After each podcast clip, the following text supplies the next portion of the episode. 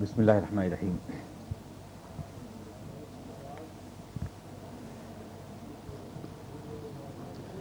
پچھلے ہفتے میں آپ کو یہاں تک ہم لوگ آئے تھے کہ حضور تشریف لے آئے مدینے میں۔ اور وہاں آنے کے بعد آپ نے جو لوکیشن تھا وہ میں آپ کو سمجھا رہا تھا کہ اس طرح سے تھا کہ جیسے میں بیٹھا ہوں جس پوزیشن میں۔ اسی کو اگر ہم سمتیں مان لیں یعنی یہ مشرق ہے اور یہ مغرب ہے، اور یہ شمال ہے اور یہ جنوب ہے، میرے پیچھے۔ تو حضور جو داخل ہوئے ہیں پیچھے سے یعنی جنوب کی طرف سے آئے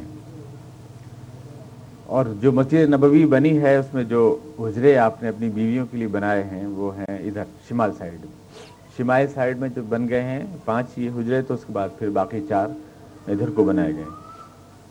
یعنی مشرق سائڈ میں بنا کے پھر ایک شمال سائڈ میں بنائے گئے۔ یہ ایل شیپ میں اس طرح سے حضور نے یہ کمرے بنائے۔ اور اسی کے پیچھے یعنی کمروں کی جو وہ ہے، پشت ہے، اس کے پیچھے یہ یہود کے قبائل ہیں۔ بنو نذیر ہے اور ایک بنو قریضہ یہ دو قبائل ہیں۔ بنو قریضہ یوں سمجھیے، بنو نذیر یوں سمجھیے۔ اور یہ تقریباً اتنا دوری ہے جیسے یہاں سے حیات نگر اور سرائے ترین مسجد نبوی سے۔ اور ادھر بنی قنقا ہیں۔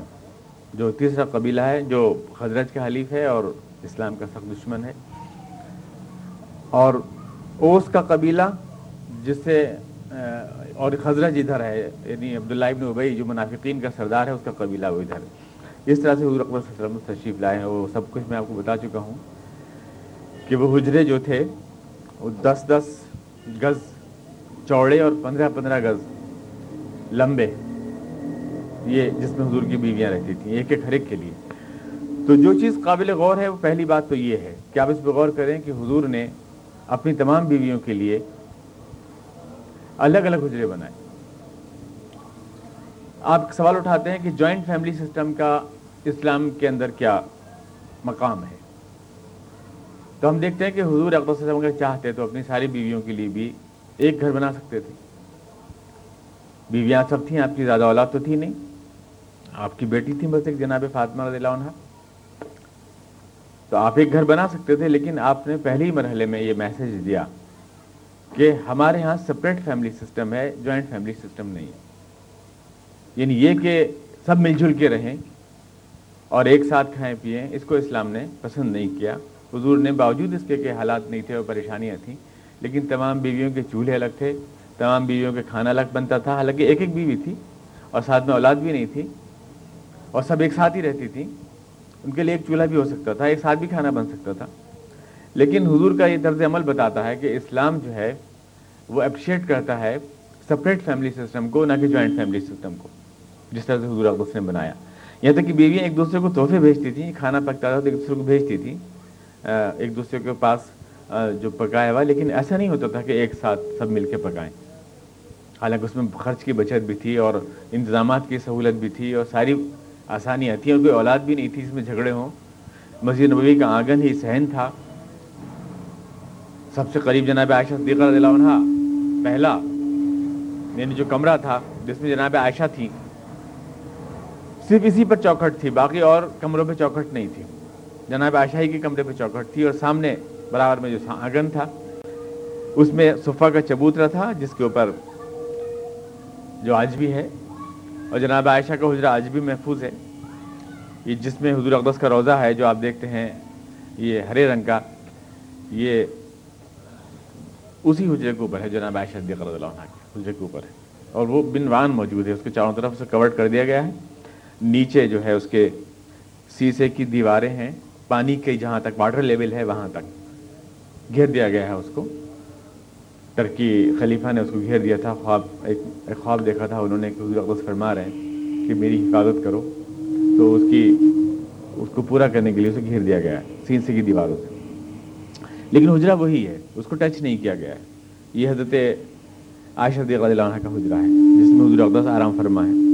اس کے اوپر یہ جو آپ کا گنبد ہے، یہ اس پہ سیسے کی چادر چڑھی ہوئی ہے اور اس کو گرین کلر دے دیا گیا ہے۔ یہ اس لیے کہ پانی وغیرہ کا اندر نہ جائے۔ بعد میں جب مسجد نبوی کی توسیع ہوئی ہے، تو اس کمرے کو صرف چھوڑ دیا گیا جناب عائشہ کے، اور باقی سارے کمرے جو ہیں، اس میں ایکسٹینشن میں داخل کر لیے گئے مسجد نبوی کے۔ حضرت عمر ابن العزیز کے زمانے میں۔ اور جب یہ ڈھائے جا رہے تھے حجرے، تو مدینے کے مسلمان زار و قطار رو رہے تھے۔ اور چاہتے تھے کہ یہ حجرے باقی رکھے جائیں، تاکہ لوگ دیکھیں کہ وہ شخص جس نے انسانیت کو سب کچھ عطا کیا، خود اپنی زندگی کس طرح گزاری تاریخ میں محفوظ رہیں۔ لیکن بہرحال چونکہ ضروریات تھیں مزید نبوی کی، اس کے بعد اس کو ایکسٹینشن کیا گیا۔ جو پوائنٹ میں دینا چاہتا ہوں آپ کو یہ کہ عقیدہ اور عقیدت ان دونوں کی بنیادیں ہوتی ہیں۔ بعد میں صحابہ کرام کے جو حجرے ڈھائے گئے اور جس سے مسلمانوں میں اضطراب ہوا، انیس سو چھتیس کی بات ہے یہ۔ آج ہندوستان میں آپ کو جو بریلوی اور دیوبندی دو گروپ دکھائی دیتے ہیں، یہ اسی کی یادگار ہے۔ وہ بیٹھا دیے گئے تھے صحابہ کرام کے، جس سے ہندوستانی مسلمانوں میں اضطراب پیدا ہوا۔ کچھ لوگوں نے اس کارروائی کو سپورٹ کیا، کچھ لوگوں نے اس کو اپوز کیا اور اس کو صحابہ کرام کی توہین قرار دیا۔ نتیجہ ہوا کہ مسلمانوں کے دل ایسے پھٹے کہ آج بھارت میں ہم دو گروپوں کی شکل میں جانے جاتے ہیں۔ اس سے پہلے نہیں ہے انیس سو چھتیس سے پہلے کوئی دیوبندی بریلوی اختلاف نہیں ہے۔ اسی سے بنیاد بڑھی ہے اور جھگڑا بڑھا ہے اور اس کے بعد صحابہ کرام کی تقدیس اور حضور علیہ وسلم کا جتنے بھی جھگڑے کھڑے ہوئے ہیں، جو لوگ ہسٹورین ہیں، تاریخ میں دلچسپی رکھتے ہیں، اس بات کو جانتے ہیں۔ کیا حرش تھا اگر ہم اپنی عقیدتوں کو محفوظ رکھتے؟ تاریخ محفوظ رکھتے اپنی۔ عقیدہ اپنی جگہ ہے، عقیدے کی سرحدیں اپنی جگہ ہیں، لیکن عقیدتیں بھی تو ہوتی ہیں۔ اور اس سے ایک قوم انسپریشن لیتی ہے۔ جذبوں کی تاریخ ہوتی ہے، ہمارا، ہم کیا تھے؟ کیا قوم تھے ہم؟ اور تاریخ نے کس کوڑے دان میں ہم کو پھینک دیا آج؟ ہم آسمان پہ رفتوں پہ رہنے والی کوئی قوم تھے ہم؟ دنیا ہمارے پیروں سے دھمکتی تھی۔ کیسر و کسرا کے تخت ہماری ٹھوکروں میں تھے۔ اور ہم تاریخ کے کوڑے دان میں آج ہیں کہ آج ہمارا کوئی پوچھنے والا بھی نہیں ہے۔ اور آج ہم پر جو چاہے الزام لگا دیتا ہے۔ اور جو چاہے ہمیں جس طرح بدنام کر دیتا ہے، ہمیں تردید بھی کرنے کا حوصلہ نہیں۔ یہ صورتحال جو پیدا ہوئی ہماری پالیسی نہیں ہے کہ ہم اختلافات کی تفصیل میں نہیں جاتے، لیکن بہرحال ایک بات میں نے کہی ہے آپ کے سامنے۔ جناب عائشہ رضی اللہ عنہ کا حجرہ باقی رکھا گیا ہے، اس کے بعد میں نے پچھلا دس یہاں تک چھوڑا تھا کہ ایک سال حضور اقدس کا تو ٹھیک سے گزر گیا مدینے میں۔ ربیع الاول میں آپ تشریف لائے تھے اور ربیع الاول سن ایک ہجری تک ایک سال آپ کا ٹھیک سے گزر گیا مدینے میں۔ آتے ہی آپ نے یہود کے قبائل سے معاہدے کیے۔ اور وہ راستہ جو جاتا تھا مکے سے شام کی طرف، تجارتی قافلے کا راستہ، مکے والوں کا، اس کو اپنے کنٹرول میں لیا، اپنے چھاپا مار دستے آپ نے وہاں بھیجے۔ اور یہی سمندر جس سے آپ حج کو جاتے ہیں، جو جدہ جس کا ساحل ہے، اسی سمندر کے کنارے جتنے بھی قبائل تھے، ان قبائل سے آپ نے معاہدات کیے۔ جو وہاں رہتے تھے اس ٹائم، یہ بحر احمر جو ہے مدینے کو جو مکے سے مدینے کو جاتا ہے اس کو بحر احمر کہتے ہیں، جس سمندر سے آپ جاتے ہیں، بمبئی سے جو پہلے پانی کے جہاز جایا کرتے تھے اور جدے کے ساحل پہ رکتے تھے، یہ سمندر بحر احمر کہلاتا ہے۔ اور اسی کے ساحل پہ کنارے کنارے حضور علیہ وسلم نے سفر فرمایا تھا جب آپ تشریف لے گئے تھے مدینے کو۔ اور اس کے آس پاس جتنے بھی قبائل تھے، ان سے آپ نے معاہدات کیے۔ اس معاہدے کی تفصیل جو چھتیس پوائنٹس پر مشتمل ہے، وہ میں آپ کو سنا نہیں سکتا، تفصیلی ہے۔ پچھلے ہفتے کسی نے مجھ سے کہا تھا کہ میں اس کو کچھ آپ کو پوائنٹس سناؤں، لیکن اس کافی ٹائم نکل جائے گا، لیکن حضور علیہ وسلم کی سیاسی بصیرت کا شاہکار ہے وہ معاہدہ۔ اور شروع ہوتا ہے یہاں سے، وہ کہ نحن امت مال یہود یہ ایک معاہدہ جو محمد رسول اللہ کی طرف سے لکھا جا رہا ہے۔ ان کے خلاف جو اس معاہدے میں شریک نہیں ہے، ان کے خلاف۔ اس میں شریک سارے لوگ ایک سیاسی وحدت شمار ہوں گے، ایک امت شمار ہوں گے۔ جنگ میں، صلح میں، امن میں شریک رہیں گے، جنگ کے خیات میں شریک رہیں گے۔ جس بارڈر پر جو جو جو قبیلہ پڑتا ہے، اس بارڈر پہ وہ مقابلہ کرے گا۔ مسلمان ہر معاملے میں ان کا ساتھ دیں گے، وہ مسلمانوں کا ہر معاملے میں ساتھ دیں گے۔ اس طرح کی تفصیلات ہیں وہ ساری۔ ایک ایک قبیلے کا نام لے کر اور اس میں دیگر بھی ہیں کہ خواتین کو بغیر ان کی گھر والوں کی مرضی کے تحفظ نہیں دیا جائے گا۔ کوئی اگر کسی کو پناہ دے گا تو اس کی شرائط کیا ہوں گی؟ اگر مسلمانوں میں کسی نے ایک نے پناہ دے دی تو باقی سب مسلمانوں پر اس کی پابندی لازم ہوگی۔ غیر مسلموں میں اگر کسی نے پناہ دے دی تو باقی سب پر اس کی پابندی لازم ہوگی۔ مسلمان ان کو سپورٹ کریں گے۔ وہ ایک طویل معاہدہ ہے۔ ڈاکٹر حمید اللہ صاحب نے بیٹلس آف وار اس کتاب میں تفصیل اس کی دی ہے۔ ایک سال آپ کا گزر گیا اس طرح سے۔ آپ نے معاہدے کیے اور اس تجارتی شاہراہ پر کنٹرول کیا۔ میں نے آپ کو مثال دی تھی جیسے یہاں سے دہلی جانے والی سڑک پہ ہے۔ تو کوئی اگر گجرولی پہ قبضہ کر لے، تو تمام بجنور سے اور مراد آباد سے اور یہاں سے آنے والی ساری سڑکوں پر قابض ہو جاتا ہے۔ مدینے کی یہی پوزیشن تھی اس ٹائم کہ تمام تجارتی قافلے جو گزرتے تھے ادھر سے، ساری سڑکیں ادھر سے کٹتی تھیں، لہٰذا اس کے اوپر حضور اقدس کی پہنچ جانے کی وجہ سے ان مکے والوں کو بڑی تشویش ہو گئی تھی۔ ظاہر ہے کہ مسلمان یہاں سے پریشان ہو کے گئے تھے، تکلیفیں برداشت کر کے گئے تھے۔ اور اس کے بعد ایک مشن سے کہ جذبے سے سرشار تھے وہ مسلمان۔ دنیا میں اسلام کو کا پرچم لہرانے کے جذبے سے سرشار تھے۔ اور جانتے تھے کہ ایک چوٹ کھائی ہوئی قوم ہے یہ، جو ایک مشن کی طاقت اپنے اندر رکھتی ہے۔ اور اگر یہ اس نے فیصلہ کیا ہمارے سامنے آنے کا تو ہمیں بڑی پریشانی ہو جائے گی۔ اور اس کی کھنک ملی، انہیں اس وقت جب جناب صادب نے معاذ تشریف لے گئے۔ عمرہ کرنے کے لیے۔ خانہ کعبہ میں مکے میں داخل ہوئے اور وہاں پر ابو جہل نے دیکھا صادب نے معاذ جو رئیس تھے یہاں کے مدینے کے قبیلے اس کے سردار تھے۔ وہاں پر، ندیم؟ اور اس میں یہ آئے تو ابو جہل نے جو ہے چیلنج دیا اور کہا کہ اگر تم امیہ کے پناہ میں نہ ہوتے تو ہم تمہیں خانے کعبے میں گھسنے نہیں دیتے۔ تم لوگوں کو تم نے ہمارے دشمنوں کے ساتھ بھاگے، تم نے ہمارے دشمنوں کو پناہ دی اور ان کو جگہ دی، مقام دیا اور ان کے ساتھ تم نے وفاداری کا عہد کیا۔ آج تم یہاں پر آئے ہو عمرہ کرنے کے لیے مکے میں، ہم تمہیں گھسنے بھی نہیں دیتے۔ لیکن مجبوری یہ ہے کہ تم امیہ کی پناہ میں ہو۔ تو صادب نماز نے جواب دیا تھا کہ اگر تم نے ہمیں عمرہ کرنے سے روکا، مکہ آنے سے روکا، تو ہم تمہیں مدینے کی تجارتی شاہراہ سے گزرنے نہیں دیں گے۔ ابو جہل سے یہ فقرہ کہا اور ابو جہل کو کھنک ہو گئی کہ یہ مسلمان جو ہے واقعتاً اپنے ساتھ ایک اسٹریٹجی رکھتے ہیں اور ہمارے لیے پرابلم ہو سکتا ہے۔ کیا کریں اس صورت حال میں؟ یہاں سے اختلافات شروع ہوتے ہیں۔ یعنی اختلافات تو تھے لیکن ایک عملی اسٹریٹجی شروع ہوتی ہے، ایک مقابلہ شروع ہوتا ہے۔ ابو جہل میٹنگ بلاتا ہے فوراً۔ اور بلانے کے بعد طے ہوتا ہے کہ اس بڑھتے ہوئے خطرے کا مقابلہ کس طرح کیا جائے، یہ لوگ جو ہمارے ہاں مظلوم کی حیثیت میں رہتے تھے، مدینہ جا کر انہوں نے اپنا ایک سینٹر بنا لیا ہے، طاقت حاصل کر لی ہے انہوں نے۔ ان کو توڑا جائے، اس طاقت کو ختم کیا جائے تاکہ ہماری تجارتی شاہراہ بھی محفوظ رہے اور ہمارے دین و مذہب کو جو خطرہ لاحق ہو گیا ہے وہ بھی ختم ہو جائے اور ہم اپنے بھگوڑوں سے انتقام بھی لے سکیں۔ تو کیا کرنا چاہیے ہمیں ورنہ ہم اس طرح سے رہ نہیں سکیں گے جی نہیں سکیں گے عزت کے ساتھ۔ یہ میٹنگ دارالندوا میں انہوں نے ایک پارلیمنٹ سی بنا رکھی تھی مکے میں۔ جو دارالندوا وہ کہتے تھے۔ اس میں سب سردار اکٹھے ہوتے تھے کوئی بھی مشورہ ہوتا تھا تو وہ طے کرتے تھے۔ اب سردار ان کی یہ تھے، امیہ تھا، ابو سفیان تھا، ابو جہل تھا، ابو لہب تھا۔ یہ سارے لوگ سردار تو اقبا تھا۔ یہ سارے لوگ اکٹھے ہو کے کوئی بات طے کرتے تھے، قبائل کے سردار تھے یہ لوگ۔ یہ مسئلہ رکھا اقبا نے رکھا یہ مسئلہ کہ محمد رسول اللہ تو یہاں سے چلے گئے۔ رسول اللہ تو میں کہہ رہا ہوں صلی اللہ علیہ وسلم۔ اور یہ میں نے آپ سے عرض کیا تھا کہ روانی بیان میں ممکن ہے کہ میں درود نہ پڑھ سکوں، حضور اس کے اوپر گفتگو میں ہوتا ہے۔ علیہ صلاح و تسلیم نہ کہہ سکوں، دل سے میں پڑھتا جاتا ہوں، کہتا جاتا ہوں۔ اور آپ کو زبان سے کہنا چاہیے۔ اس لیے کہ جیسا میں نے کہا تھا کہ یہ ایک حقیر سا خراج عقیدت ہو سکتا ہے اس شخص کے لیے جس کے صدقے میں ہم نے سب کچھ پایا۔ ہم اور کچھ تو دے نہیں سکتے حضور علیہ وسلم کو۔ کیا دیتے ہیں دعاؤں کے علاوہ؟ اور درود کے علاوہ کیا دے سکتے ہیں؟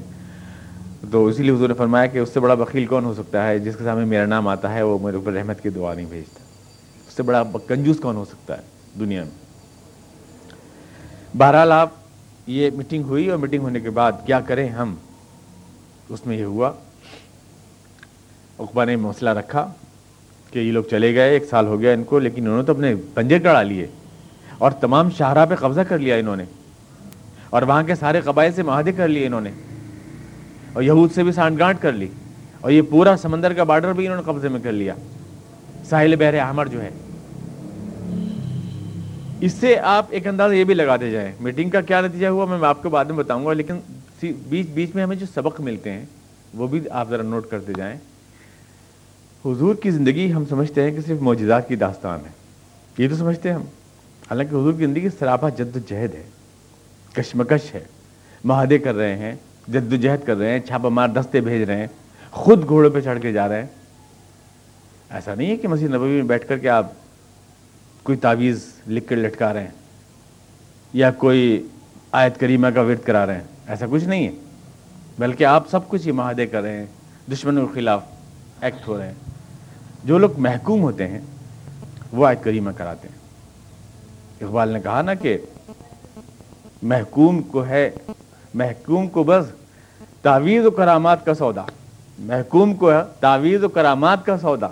ہے بندہ آزاد تو خود زندہ کرامات۔ چانچہ وہ حضور وسلم جی سب کچھ کر رہے ہیں۔ میں یہ نہیں کہتا کہ زندگی معجزات نہیں اللہ تعالیٰ نے آپ کو صداقت ثابت کرنے کے لیے معجزات دیے ہیں۔ لیکن معجزات ہی آپ کی سیرت نہیں ہے کیونکہ اگر معجزات آپ کی سیرت ہوں تو پھر آپ کی سیرت میں ہمارے لیے کچھ نہیں بچتا۔ یعنی آپ ہمارے لیے ماڈل نہیں بن سکتے۔ ماڈل آپ ایک ایسے انسان کے حصے سے بن سکتے ہیں ہمارے لیے جس نے کر کے دکھایا۔ ایک اسٹریٹجی بنائی ہے، اس کو امپلیمنٹ کر کے دکھایا۔ ورنہ ہم یوں مان لیں کہ سب کچھ تو فرشتوں نے کیا۔ جی جب اسلام آؤ، کر کے چلے گئے۔ پھونک ماری اور کام ہو گیا۔ تو پھر ہمارے لیے کیا بچتا ہے؟ ہمارے پاس تو نہ کوئی فرشتوں کی فوج ہے، نہ پھونک سے کام ہوتا ہے ہمارا۔ تو ہم تو اللہ میاں کے سامنے جا کے کہہ دیں گے حشر میں کہ اللہ تعالیٰ بھائی، ہمارے ساتھ تو کوئی فرشتہ تھا نہیں۔ اس لیے اگر ہم نہیں کر سکے قربانی نہیں دے تو ہمارے لیے حضور کی زندگی میں کون سا نمونہ ہے؟ ٹھیک ہے اللہ رسول کی زندگی میں تمہارے لیے نمونہ ہے، تو ہمارے لیے صرف اس رسول کی زندگی میں نمونہ ہو سکتا ہے جس نے زمین پر فیلڈ پر کر کے دکھایا ہے۔ صرف اس رسول کی زندگی میں ہو سکتا ہے۔ ورنہ اگر اس رسول کے سارے کام بھی آسمان سے ہی ہوئے ہیں، تو پھر ہمارے بھی آسمان سے ہونے چاہیے۔ پھر ہمیں خود کرنے کی، اور اسی لیے جو کچھ کرنا نہیں چاہتے وہ رسول اللہ علیہ وسلم کو مافوق البشر ثابت کرتے ہیں اس لیے کہ انسان کہنے میں تو پھر کرنا پڑے گا۔ یعنی اگر حضور کو انسان مان لیا تو پھر تو آپ ماڈل بن جائیں گے۔ لہٰذا پیچھے چھڑانے کی ترکیب یہ ہے کہ کہہ دو کہ وہ تو انسان ہی نہیں تھے۔ لہٰذا میرے لیے وہ ماڈل ہی نہ بن سکے یہ تو ایک کامن سینس کی بات ہے۔ یعنی آپ سوچیں تو بالکل سیدھی سی بات ہے۔ بہرحال یہ کی میٹنگ ہوئی اور میٹنگ ہونے کے بعد ابو جہل نے اس میں رکھا کہ بھائی ایسا ہے۔ کہ اگر ہم ایک ساتھ حملہ کرتے ہیں مدینے کے اوپر، تو محمد رسول اللہ علیہ وسلم نے یہ میں کہہ رہا ہوں، ابو جہل نہیں کہا۔ محمد نام لیتا تھا وہ تو صرف کہ محمد رسول اللہ علیہ وسلم کے جو قبائل ہیں، جن سے ان کے حلیف آنا معاہدے ہو گئے ہیں، نو وار پیکٹ ہو گیا ہے، وہ سب اخبار کی ہم سے بھیڑ جائیں گے، ہم کا مقابلہ نہیں کر پائیں گے۔ اس لیے حملہ کرنا مناسب نہیں ہے۔ ہمیں اندر سے ہی کوئی کیموفلاجنگ کرنی چاہیے، کوئی اندر سے ہی مطلب سیبوٹاج کرنا چاہیے، اندر سے، ان کے اندر کوئی اندر سے اٹھے کوئی چیز۔ بغاوت اندر سے، تاکہ وہ اندر سے پریشان ہو کون ہو سکتا ہے وہ؟ ابو جہل نے کھڑے ہو کر کہا، میں بتاتا ہوں وہ کون ہو سکتا ہے۔ جب محمد رسول اللہ مدینہ گئے ہیں، تو وہاں قبیلہ خزرج کا سردار عبداللہ ابن ابئی ایک پیکٹ کر چکا تھا مدینہ کے سارے قبائل سے۔ اوس اور خزرت کے سارے قبائل نے مل کر اس کو تاج پہنانے کا فیصلہ کر لیا تھا۔ اور تاج بن گیا تھا، وہ ہیرے جواہرات کا تاج۔ اور اس کی تاج پوشی ہونے والی تھی۔ ان کے جانے سے اس کا سارا منصوبہ کھنڈت میں پڑ گیا ہے۔ اس کے دل میں انتقام کی آگ ہوگی۔ بظاہر وہ مسلمان اپنے آپ کو دکھتا ہے، دکھاتا ہے، لیکن وہ اس واقعے کو بھولا نہیں ہوگا۔ پھر حضرت کی جو اوس سے دشمنی ہے، اس کو بھی بھولا نہیں ہوگا۔ اگر ہم اس سے کانٹیکٹ کریں اور اس پہ دباؤ ڈالیں اور پریشر ڈالیں، تو مسلمانوں میں اندر سے دو پھاڑ ہو سکتے ہیں۔ اور پھر وہ اس جو پھر اس کے بعد ہمارے پریشر کا مقابلہ نہیں کر پائیں گے۔ لہٰذا ایک خط لکھتے ہیں عبداللہ ابن ابئی کے نام۔ ہم سب سردار مل کر کہ یہ لوگ جو بھاگ کر ہم سے گئے ہیں اور جنہوں نے وہاں یسرف میں اپنے ٹھکانے جما لیے ہیں، تم فوراً ان کے، ان سے پناہ واپس لو، ان سے اپنے معاہدے توڑو اور ان کو، ان ان کے اوپر حملہ کرو، ان سے لڑو، ورنہ ہم تمہارے پر حملہ کریں گے اور تمہارے بیوی بچوں کو قتل کریں گے اور تمہارے جوانوں کو غلام بنائیں گے۔ مطلب ایک دھمکی بھراقت انہیں لکھا جائے کہ اگر تمہیں ایسا نہیں کیا اور تم نے پناہ واپس نہیں لی اور تم نے نئے لوگوں سے اپنے پیٹرونیج نہیں ہٹائی، تو پھر ہم کچھ بھی ایکشن لے سکتے ہیں۔ یہ خط عبداللہ ابن ابئی کے نام لکھا گیا، اس میں ایک طرف دھمکی اور ایک طرف لالچ۔ دھمکی یہ کہ ہم تم، یہ کریں گے اگر تم نے ایسا نہیں کیا، اور لالچ یہ کہ اگر تم نے ہمارا ساتھ دیا، تو ہم تم کو مدینہ کے تخت و تاج تمہارے حوالے کر دیں گے۔ ہماری متحدہ طاقت۔ یہ خط عبداللہ بن ابئی کے پاس ربیع الاول سن ایک میں بھیج دیا گیا۔ یہاں سے ان کانفرنسز کا آغاز ہوتا ہے جو اللہ کے رسول کے خلاف ہوئی مدینے میں اور کیسے آپ نے فیس کیا اس کو آپ دیکھتے جائیے۔ یہ ہے اصل نمونہ۔ سیرت النبی جو ہے نا، جس میں نے آپ سے عرض کیا، وہ یہ ہے۔ سیرت النبی یہ نہیں ہے کہ جس راز جس لوگ لوگوں کو سناتے ہیں کہ جس روز جناب آمنہ حائل ہوئی حاملہ ہوئی، اس روز سات سو عورتیں رشک کے مارے مر گئیں، یہ سیرت نہیں ہے۔ اس سے تو بدنام ہوتے ہیں ہمارے رسول صلی اللہ علیہ وسلم۔ اور اسے اسلام کی وہ تصویر دنیا کے سامنے آتی ہے کہ اسلام پہ ہنستے ہیں لوگ۔ دنیا میں، کہ ایک ستارہ دیکھا کہ وہ پچہتر ہزار سال پرانا تھا۔ جبریل، تم نے ستارہ کتنی بار دیکھا؟ تو بولے، میں نے پچہتر ہزار مرتبہ دیکھا ہے۔ تو وہی تو میں تھا، اللہ کے رسول کہنے لگے۔ اس سے غیر مسلموں کو یا کسی کو آپ متاثر کرنے آ اللہ کے رسول سے؟ وہ تو ہنسیں گے۔ مذاق اڑائیں گے آپ کا۔ یہ کون سی دنیا میں رہنے والے لوگ ہیں یہ؟ اب یہ دیکھیں کہ اللہ کے رسول صلی اللہ علیہ صورت حال کو کیسے فیس کرتے ہیں۔ یہ میں آپ سے عرض کر دوں کہ یہ میں آپ کو کوئی میلاد نہیں سنا رہا ہوں۔ تاریخ اسلام کے مستند ترین واقعات ہیں یہ، جو بخاری، مسلم تربی احادیث سیاح سونے کی مطلب ذرے ہیں یہ، سونے کے یہ سچے موتی ہیں جو دے رہا ہوں میں آپ کو۔ اس میں کوئی بھی جو واقعہ یا کوئی بھی چیز میں آپ کو دے رہا ہوں، یہ سب سے سپریم ایتھنٹک جو ہو سکتا ہے اعلیٰ ترین تاریخی معیار دنیا میں۔ اس معیار کی چیزیں ہیں یہ۔ چنانچہ وہ حضور وسلم جو ہے یہ خط پہنچتا ہے وہاں۔ عبداللہ بن ابئی فوراً میٹنگ بلاتا ہے مدینے میں کہ یہ مکے کے سرداروں نے یہ خط بھیجا ہے۔ اور انہوں نے سب نے متفقہ طور سے یہ خط بھیجا ہے۔ اور وہ یہ کہتے ہیں کہ ہم فوراً رسول اللہ علیہ وسلم کو ساتھ چھوڑیں ان کا۔ ورنہ تو وہ ہمارے بیوی بچوں کو غلام بنا لیں گے اور ہمارے جوانوں کو قتل کر دیں گے اور ہمارے پہ حملہ کر دیں گے۔ اور ہم حفاظت نہیں کر سکتے، ان کے مقابلے میں ہم لڑ نہیں سکتے، پھر ہمیں کیا کرنا چاہیے؟ یہ سب میٹنگ بلاتا ہے سارے اوس اور خزرت کے بڑے بڑے سردار قبائل سب لوگ بیٹھ جاتے ہیں۔ اور وہاں جو اس کے گروپ کے لوگ ہیں، جو اس کو تخت و تاج دینا چاہتے ہیں، وہ سارے لوگ طے کرتے ہیں کہ بالکل ہمیں محمد صلاح سے کیے گئے سارے معاہدات توڑ دینے چاہیے۔ ہمیں باہر سے آئے ہوئے لوگوں کو قبول نہیں کرنا چاہیے۔ جو خامخواہ ہماری بنی بنائی ایک ریاست میں خامخواہ دعوے دار بن کے آ گئے باہر سے ہمارے کچھ نوجوان گمراہ ہوئے بلا کے لیا ہے یہاں اور یہاں کی ساری پارٹیز کو گڑبڑا دیا انہوں نے۔ ہمیں فوراً توڑ دینا چاہیے، ایکشن لینا چاہیے اور ہمیں مشکل مکہ کا ساتھ دینا چاہیے۔ یہ قرارداد پاس ہو رہی تھی کہ حضور اقدام صلی اللہ علیہ وسلم چند صحابی، صحابہ کے ساتھ وہاں اس میں حضور اقدام وسلم خود پہنچ گئے۔ اور عبداللہ ابن ابئی سے مخاطب ہو کے آپ نے کہا اب پہنچ گئے، آپ نے تو اتنا سن لیا۔ لیکن کیا اس کے پیچھے یہ ساری کہانی چھپی ہوئی رہی ہے کہ حضور علیہ وسلم کا جاسوسی کا سسٹم اتنا مکمل تھا کہ آپ کو ایک ایک بات کی اطلاع مل جاتی تھی؟ یعنی حضور نے جاتے ہی اس کا تذکرہ بیٹوین دی لائن ہوتا ہے یعنی کہیں لکھا ہوا نہیں ملے گا آپ کو۔ لیکن خود حضور علیہ وسلم کا جو نظام جاسوسی ہے، وہ اتنا مکمل ہے کہ آپ کو ہر بات کی اطلاع ہے۔ عام باعث تو یہ کہتا ہے کہ اللہ نے بتا دیا جبری السلام کے ذریعے اور بات کاٹ کے نکل جائے گا، کیونکہ اسے دنیا میں کوئی اس کے لیے ماڈل لینا نہیں ہے، لیکن حضور وسلم کو ہر بات مارک مارک کر رہے ہیں اور چیک کر رہے ہیں۔ چنانچہ پہنچ گئے آپ اور آپ دیکھیں آپ نے ایکشن کیا لیا۔ آپ نے عبداللہ ابن ابئی سے کہا کہ قریش نے تمہارے ساتھ داؤ کھیلا ہے۔ یہ الفاظ ہیں بیانی آپ آپ تمہارے ساتھ داؤ کھیلا ہے۔ ظاہر ہے کہ اوس و خزرج کے تمہارے لوگ، تمہارے نوجوان، انہوں نے ان مہاجرین کو استقبال کیا ہے، ان کو پر ایمان لائے ہیں۔ اب اگر تم ان کے خلاف کھڑے ہوتے ہو تو تم اپنے بھائیوں، اپنے باپوں اور اپنے بیٹوں کے خلاف کھڑے ہوگے۔ اگر تم مرتے ہو، تب تم مرو گے۔ اور اگر تمہارے بھائی، بیٹے، مسلمان جو ہوئے، وہ مرتے ہیں، تب تم مرو گے۔ اور یہی تو قریش چاہتے ہیں۔ یہی تو چاہتے ہیں کہ یعنی چت میں بھی تمہارا نقصان ہو اور پٹ میں بھی تمہارے نقصان ہو۔ دونوں طرف سے تمہارے نقصان ہوتا ہے۔ وہ خود کو مضبوط کرنا اور تمہیں کمزور کرنا ہمیشہ سے چاہتے ہیں۔ اگر تم ان کے اس داؤ میں آتے ہو تو گویا تم دونوں طرح سے پھنس جاتے ہو ان کے داؤ میں۔ جبکہ تم ہمیشہ سے قریش کو کمزور کرنا اور خود کو مضبوط کرنا چاہتے رہے۔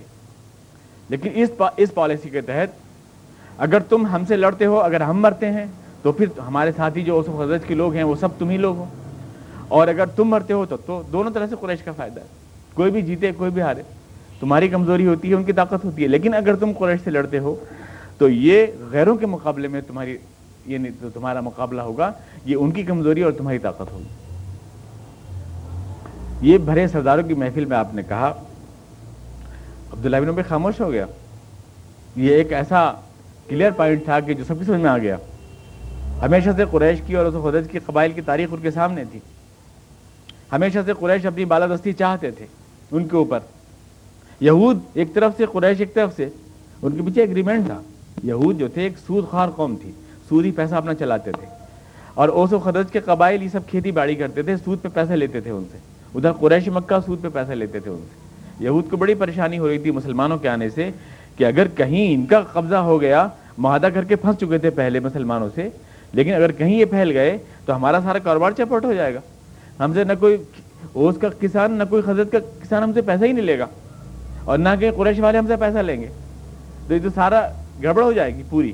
لیکن پھر بھی جیسے میں نے کہا تھا آپ سے کہ وہ تھوڑا سا خوش فہمی میں یوز لیے تھے کہ حضور علیہ وسلم بیت المقدس کی طرف منہ کر کے نماز پڑھ رہے تھے اور مسجد نبوی کا قبلہ بھی بیت المقدس ہی تھا۔ تو یہ سمجھ رہے تھے کہ یہ رسول کے ماننے والے توریت کو ماننے والے اور بیت المقدس کی طرف منہ کر کے نماز پڑھنے والے فی الواقع ہیں۔ ہماری ہی باڑے کی بھیڑ اور ہمارے ساتھ ہو جائیں گے ایک دن۔ ہمارا قبضہ ہوگا اور ہمارے ساتھ ہو جائیں گے، اس لیے وہ خاموش تھے اب تک۔ جب تک یہ خط نہیں آیا تھا۔ لیکن یہ خط آیا، حضور اقدس تشریف لے گئے اور وہاں پر آپ نے یہ جملہ کہا اور اس سے ان کی ساری میٹنگ برخاست ہو گئی۔ اور اس کے بعد انہوں نے یہ طے کیا کہ ہمیں اس پیشکش کو، اس آفر کو قریش کی منظور نہیں کرنا ہے۔ اس میٹنگ میں یعنی حضور وسلم کی بات ان کی سمجھ میں آ گئی اور ان کا ہمیں منظور نہیں کرنا ہے۔ اب کتنا بر وقت ایکشن ہے حضور آپس کا۔ اور کتنا بر وقت، کتنی ٹو دی پوائنٹ ہے آپ کی۔ اور کیسا این موقع پر آپ پہنچے ہیں، یہ سب ہے ماڈل یہ سب ہے نمونہ۔ اس وقت، حضور وسلم۔ کا اس کے بعد یہود کے ساتھ پھر یہ ہوا کہ قریش کو ان کے جو واپس میں جواب مل گیا، ان کی جاسوس جا کے بتایا کہ وہاں پر ایسا ہوا میٹنگ ہوئی، وہاں پر حضور آئے، انہوں نے، آپ نے یہ فرمایا، اس کے بعد وہ میٹنگ اس عہد کے ساتھ برخاست ہوئی کہ ہمیں قریش کی آفر کو نامنظور کر دینا ہے اور ہمیں ان کے ساتھ نہیں جانا اور ہمیں اپنے درمیان میں اختلاف نہیں پیدا کرنا۔ ان کی، ان کے بہکام میں آ کر اپنے درمیان اختلاف نہیں پیدا کرنا۔ اس حضرت کے قبائل کو توڑنا نہیں ہے ہمیں۔ اب جب ہم ایک ہیں، ایک قیادت متحد ہیں تو ہمیں یہ کرنا نہیں ہے۔ ابو جھیل تاؤ کھا کے رہ گیا۔ اس بات کے اوپر۔ اس نے پھر سوچا کہ نفسیاتی دباؤ ڈالا جائے مسلمانوں کے اوپر۔ تو اس نے خرزب نے جابر فہری کو بھیجا مدینے کے اوپر ایک حملہ کرنے کے لیے یعنی ایک سائیکولوجیکل اٹیک ڈالنے کے لیے۔ وہاں سے لے گیا، وہ کچھ مسلمانوں کو بھی شہید کیا، کچھ جانوروں کو بھی مارا، کچھ پیڑ بھی جلائے اس نے۔ حضور اس کو معلوم ہوا تو آپ بنف سے نفیس خود گھوڑے پر چڑھ کر تشریف لے گئے، اس کا پیچھا کیا۔ مقام صفوان تک آپ پہنچے۔ قرضب نے جابر کا۔ اور اس سے یہ آپ نے بتایا کہ ہم تمہارے کسی نفسیاتی دباؤ میں نہیں آئیں گے، کسی طرح کے۔ اور اس کے جواب میں خود آپ نے ایک سفارت، ایک تلایا گر دستہ، ایک چھاپا مار دستہ آپ نے خود روانہ فرمایا، لیکن اس میں ایک گڑبڑ ہو گئی۔ گڑبڑ یہ ہوئی کہ عرب کے عام رواج کے مطابق ہوتا یہ تھا کہ رجب کا مہینہ شہر محرم تھا یعنی اس میں کوئی جنگ نہیں ہوتی۔ کسی قسم کی کوئی قتل و غارت گری نہیں ہوتی تھی۔ لیکن یہ جب گئے حضور کا جو دستہ گیا، رجب کی انتیس تاریخ تھی۔ یہ طے نہیں تھا کہ یہ مہینہ ختم ہو گیا یا ابھی ختم نہیں ہوا۔ جو چاند کے اوپر ڈپینڈ ہوتا ہے، قمری مہینہ، یہ انتیس تاریخ کی رات تھی۔ وہاں سے ایک قریش کا قافلہ جو مدینے میں دھمکانے کے لیے آیا تھا مسلمانوں کو، اس سے بھیڑ ہو گئی مسلمانوں کے اس قافلے کی اور تیرویر چلا دیا۔ تو عامر حضرمی ایک تھا، مشرق وہ مارا گیا اس میں۔ بس اس کو انہوں نے ایک مدعا بنا لیا اور مسلمانوں کے خلاف پروپینڈے ایک ذریعہ بنا لیا کہ یہ لوگ تو وعدوں کا بھی پاس نہیں کرتے اور یہ لوگ تو اشور حرم کا بھی پاس نہیں کرتے۔ رجب کے مہینے میں عرب کا قاعدہ ہے کہ کہیں لڑائی نہیں ہوتی اور کسی بھی کوئی تیر نہیں چلایا جاتا۔ لیکن انہوں نے ایسا کیا اور رجب کی آخری تاریخ کو انہوں نے ہمارے ایک آدمی مارا، اس لیے اب ان کے اوپر عرب کے قبائل کے، عرب کے رواج کے مطابق حملہ کر دینا اور مدینے کو نیست و نابود کر دینا ہمارے لیے ضروری ہو گیا۔ پورے عرب قبائل میں یہ میسج انہوں نے دیا۔ حضور اقدس نے پسند نہیں فرمایا تھا۔ حضرمی کے قتل کو آپ نے پسند نہیں فرمایا۔ بلکہ صحابی رسول جب آئے لے کر کے اور کچھ جو جو کچھ بھی مال وال ان سے حاصل ہوا تھا تو آپ نے قبول نہیں فرمایا اس کو اور آپ نے کہا کہ میں نے یہ حکم نہیں دیا تھا کہ کسی کو قتل کیا جائے یا کسی پہ تیر چلایا جائے۔ آپ نے منع فرمایا۔ اور پھر معاملہ بھی مشتبہ تھا کہ وہ انتیس رجب تھی کہ تیس رجب تھی۔ وہ یہ سمجھ رہے تھے کہ مہینہ ختم ہو گیا ہے اور شابان شروع ہو گیا ہے۔ لہٰذا اب ہم کر سکتے ہیں اٹیک لیکن وہ اصل میں شروع ہوا نہیں تھا شابان کا مہینہ۔ بس مشکین مکہ نے مسلمانوں کے خلاف، حضور کے خلاف وعدہ خلافی اور فساد انگیزی اور اس طرح کے الزام لگانے شروع کر دیے۔ قرآن کریم کے سورہ بقرہ۔ آج سے آپ سے آج سوال کیا جا رہا ہے کہ یہ رجب کے مہینے میں، یہ ایک ماہ محرم میں یہ کیسا قتل و قتال ہوا؟ کیوں ہوا یہ؟ یہ کیسے اللہ کے ماننے والے ہیں؟ یہ کیسے سچ کے علمبردار ہیں؟ یہ کیسے وعدوں کا پاس کرنے والے ہیں؟ یہ سوال آپ سے کیا جا رہا ہے۔ کل قتال فی کبیر۔ اے رسول، آپ سے کہیے کہ واقع بہت بڑی غلطی ہے۔ اس مہینے میں ایسا ہونا، قتل و قتال ہونا بہت بڑی غلطی ہے۔ وصد عن سبیر اللہ کفر بھی والمسجد حرام و اخراج و علی منہ اکبر و عند اللہ لیکن اللہ کی راہ سے لوگوں کو روکنا، اللہ کے مقابلے میں کھڑا ہونا، مسلمانوں کو مسجد حرام میں جانے سے روکنا، عمرے میں، انہیں گھروں سے نکالنا، انہیں ان کی جائیدادوں سے محروم کرنا، ان پر ظلم و ستم توڑنا، کیا یہ برا نہیں ہے؟ یہ سوال قرآن کریم نے، یہ اس سے کہیں زیادہ بڑا ہے۔ فتنہ پھیلانے کی کوشش کرنا خواہ مخواہ پرامن حالات کو فساد پھیلا کر کے جنگ کے حالات پیدا کرنا کیا یہ برا نہیں ہے؟ یہ سوال قرآن کریم نے کیا۔ قلقدال فی کبیر۔ تسلیم ہے کہ وہ غلطی بہت بڑی ہے۔ وہ سد عن سبیل اللہ و کفرم بھی والمسجد حرام و اخراج و اہلی من ہو اس باشندوں کو رہنے والے جو وہاں کے ہمیشہ سے پشتا پشت سے ان کو یوں کر کے نکال دینا گھروں سے رات کے اندھیرے میں، کیا یہ سب جرم نہیں ہے؟ یعنی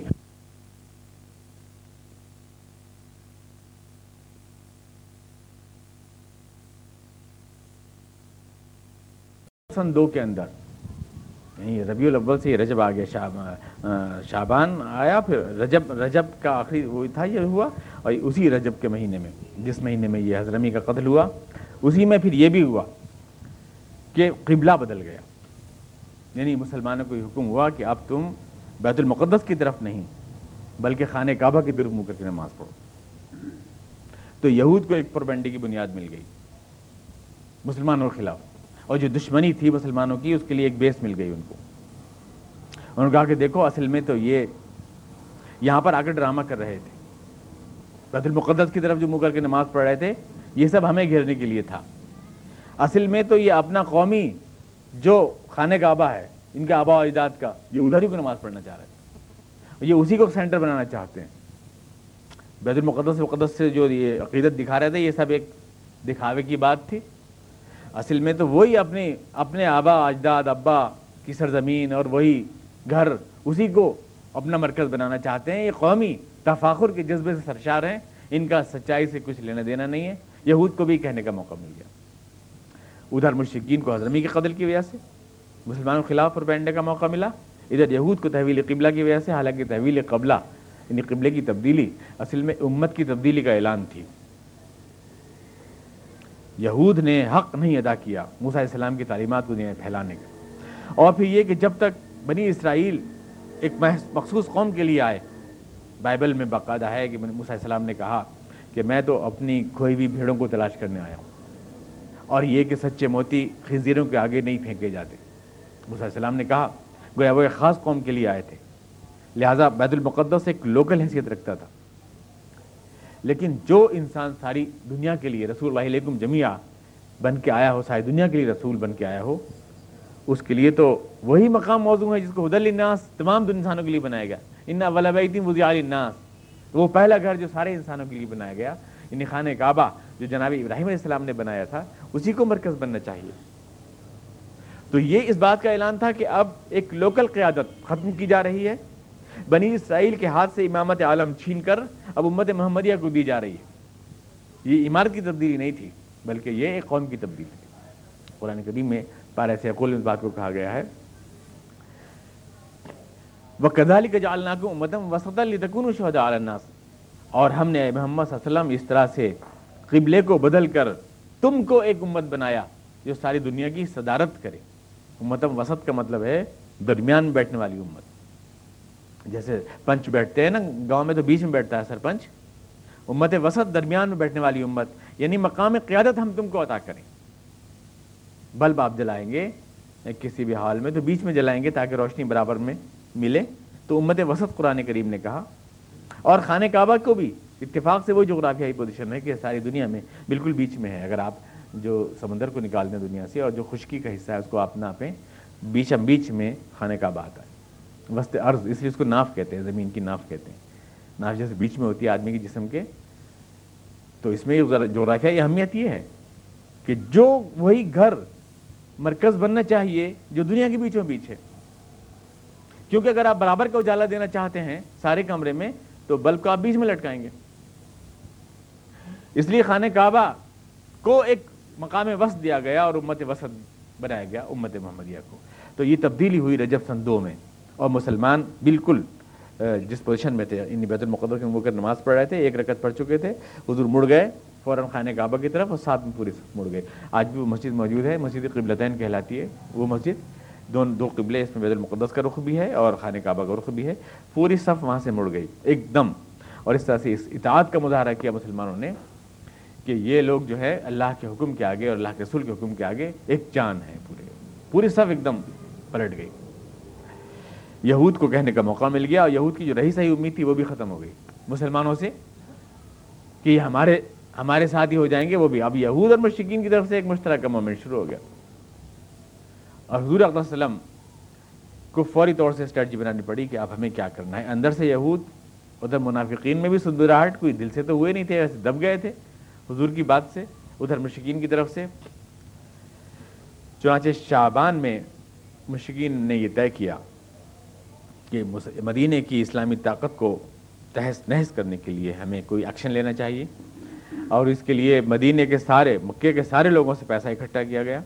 ہر شخص نے پیسہ دیا اور پیسہ اکٹھا کرنے کے بعد یہ سب مال اکٹھا کر کے قافلہ شام کو تجارت کے لیے جو گیا تھا اس کو یہ پیسہ بھیج دیا گیا۔ اور یہ طے ہوا کہ وہاں سے جتنا بھی نفع حاصل ہوگا، تقریباً پانچ لاکھ روپے اکٹھے کر کے دیے۔ اور وہاں سے جتنا بھی نفع حاصل ہوگا، یہ سارا کا سارا نفع مسلمانوں کی سرکوبی کے لیے اور اس لشکر کی تیاری کے لیے خرچ کیا جائے گا، جو مدینے کے اوپر حملہ آور ہوگا۔ اس میٹنگ میں یہ بات طے ہوئی۔ اور ہر گھر سے اس لیے پیسہ لیا گیا تاکہ اس قافلے کا نمائندگی، اس قافلے میں ہر شخص کی نمائندگی ہو جائے، ہر قبیلے کی، ہر گھر کی نمائندگی ہو جائے، وہ گویا ایک قومی امنگوں کا ترجمان بن جائے۔ ہر ایک اس میں شریک ہوا، ہر ایک نے پارٹیسپیٹ کیا ہوا۔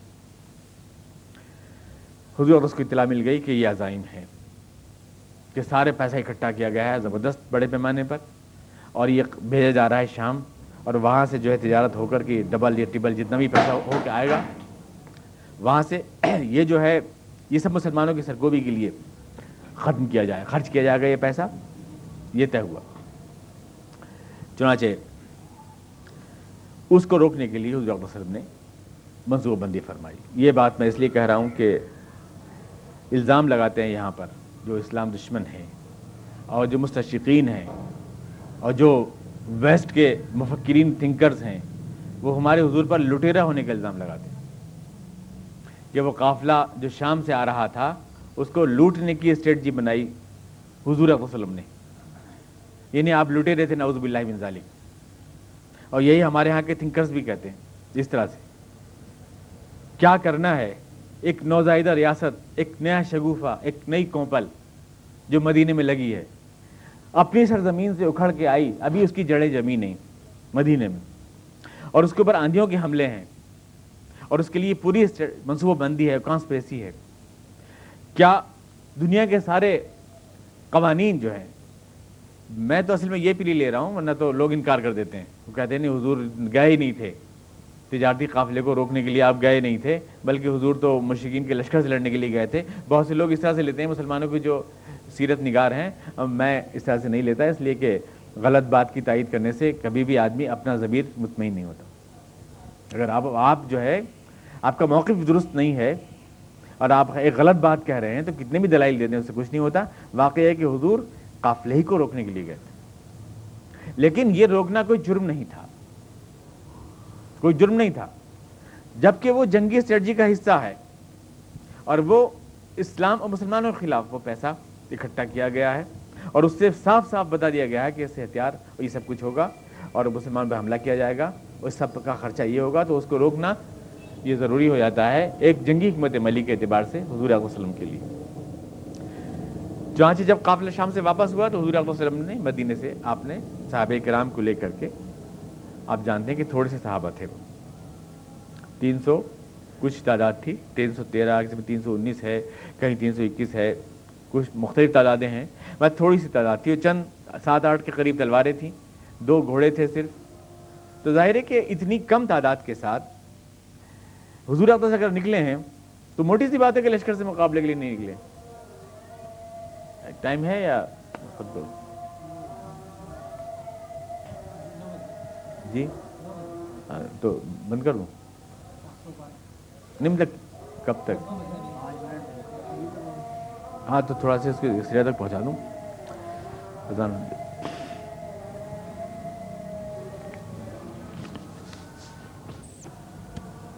لشکر کی قافلے کی واپسی کی اطلاع پا کے حضور واپس مدینے سے نکلے۔ بس میں اس جگہ چھوڑ دیتا ہوں آپ کو۔ اور وہاں یہ تھوڑے سے لوگ آپ کے ساتھ ہیں، ظاہر ہے کہ لڑنے کے لیے نہیں نکلے ہیں۔ دو گھوڑے ہیں اور دو تین چار پانچ تلواریں ہیں، صرف روکنے کے لیے نکلے ہیں۔ لیکن اس قافلے کی اطلاع لینے کے لیے آپ نے اپنے دو جاسوس، بس بس ابن عامر الجوہنی اور عادی یہ دو آپ نے بھیجا کہ پتہ لگ، نکال کر آؤ کہ یہ کہاں تک، اس راستے پر جو تجارتی قافلہ ہے، اس پہ کہاں تک آ گیا۔ بدر کی بستی واقع ہے اس تجارتی راستے پر۔ وہاں تک آپ نے ان دو جاسوسوں کو بھیجا۔ انہوں نے وہاں کے کنویں سے پانی بھرا۔ ان دونوں جاسوسوں نے آپ کے بس بس نام تھا ایک کا اور ایک کا عادی۔ وہاں پر دو لڑکیاں پانی بھر رہی تھیں۔ ایک لڑکی اس لڑکی سے کہہ رہی تھی کہ تم اتنی جلدی کیوں مچا رہی ہو؟ میرے اوپر دھار ہے تمہارا، لیکن ابھی قافلہ آنے والا ہے، دو تین دن میں میں تمہارا سارا کام کر کے اس میں سارا قرض ادا کر دوں گی۔ تو حضور کی جاسوسوں نے سن لی یہ بات اور فوراً واپس حضور کو اطلاع دینے کے لیے کہ قافلہ دو تین دن کے راستے پر ہے اور واپس ہوئے۔ ادھر فوراً ابو سفیان وہاں پہنچ گیا، جو قافلے کا آگے آگے چل رہا تھا خبر لینے کے لیے، اور اس نے دیکھا کہ حضور کی جاسوسوں کو واپس جاتے ہوئے۔ تو وہاں ایک شخص تھا، مجدی، اس سے پوچھا کہ یہ کون لوگ ہیں جو جا رہے ہیں؟ انہیں کہا، پتہ نہیں کچھ لوگ ہیں، لیکن یہ پانی پی کے آئے تھے اپنے اونٹوں پر اور چلے گئے پانی پلا کر۔ کیونکہ ابو سفیان بہت ہوشیار تھا۔ اس نے جہاں اونٹ بیٹھے تھے وہاں بیٹھا اور بیٹھنے کے بعد وہاں سے اس نے مینگنیاں اٹھائیں، اونٹوں کی اور توڑ کے دیکھی مینگنیاں۔ تو مینگنی میں کھجور کے ریزے تھے۔ تو اس نے کہا، یہ کھجور کے ریزے صرف یسرف کے اونٹ کھا، اونٹوں کی مطلب مہنگنی میں ہو سکتے ہیں۔ یہ یقیناً مسلمان تھے جو ہماری خبر لینے کے لیے آئے تھے۔ اور مسلمانوں کو اطلاع مل گئی ہے اور ان کے ارادے ہمارے قافلے کے لیے خطرناک ہیں۔ اس نے فوراً ایک اپنے جاسوس کو زمزام زمزام غفاری کو فوراً مکے بھیج دیا کہ فوراً ایک بڑا لشکر لے کر کے اور مدینے پہ حملہ کرنے کے لیے لیا اور اپنے قافلے کو اس نے اس سمندر کے کنارے پر جو جدے سے ہوتا ہوا جاتا ہے، ادھر کو موڑ دیا اس نے، بحر جبل اسفل کے نیچے کو راستے سے بچا کر کے ادھر کو موڑ دیا اس نے اور ادھر دوسرے راستے سے اس نے زمزم غفاری کو بھیج دیا اور وہاں سے مسلمان پر حملہ کرنے کے لیے ایک زبردست لشکر روانہ ہوا۔ اور پوزیشن یہ تھی کہ شمال میں تو وہ تجارتی قافلہ تھا۔ اور جنوب میں ایک زبردست لشکر مسلمانوں کے سامنے تھا اور مسلمانوں کی حالت یہ تھی کہ ان کے پاس چار پانچ تلواریں تھیں اور دو گھوڑے اور وہ بھی پھٹے ہوئے چتھڑوں میں یعنی ترکا وہ بھی نہیں تھے ان کے پاس، حمائل۔ یہ الگ بات ہے کہ ان کے ایمانی جذبے، وہ پھٹے ہوئے، ان کے چیتڑوں کا ایک ایک تار اتنا قیمتی تھا کہ سورج کی ساری کرنے مل کے بھی اس کی قیمت نہیں ادا کر سکتی۔ لیکن یہ کہ بہرحال مادی اعتبار سے تو کمزور تھے۔ اور یہ بات کا ثبوت ہے کہ قافلے کے لیے وہ آئے تھے، لیکن لشکر کے لیے نہیں آئے تھے۔ لیکن پھر حضور اقدس نے اس موقع پر طے کیا کہ اس نازک مرحلے پر اگر مسلمانوں نے بزدلی دکھائی، تو اسلام کی تاریخ ہمیشہ کے لیے بدر کے اس میدان میں دفن ہو جائے گی۔ یہ موقع ہے جب آگے بڑھ کر جان پہ کھل جانے کا فیصلہ کیا جائے اور ایک بار پھر مطلب اسلام زندہ رہے گا یا نہیں رہے گا، تاریخ کو اس کا فیصلہ کرنے دیں۔ قرآن کریم نے اس کو کہا ہے اس طرح سے کہ لیو لکھا من حلق بینتی ویحیا من حیام بین اللہ چاہتا تھا کہ اب جو زندہ رہے وہ دلیل کے ساتھ زندہ رہے اور جو برباد ہو وہ دلیل کے ساتھ برباد ہو۔ اس لیے حضور اقدس نے مقام زفران میں یہ میٹنگ کی اور کس طرح سے آپ نے اسٹریٹجی بنائی اگلے درس میں ان شاء اللہ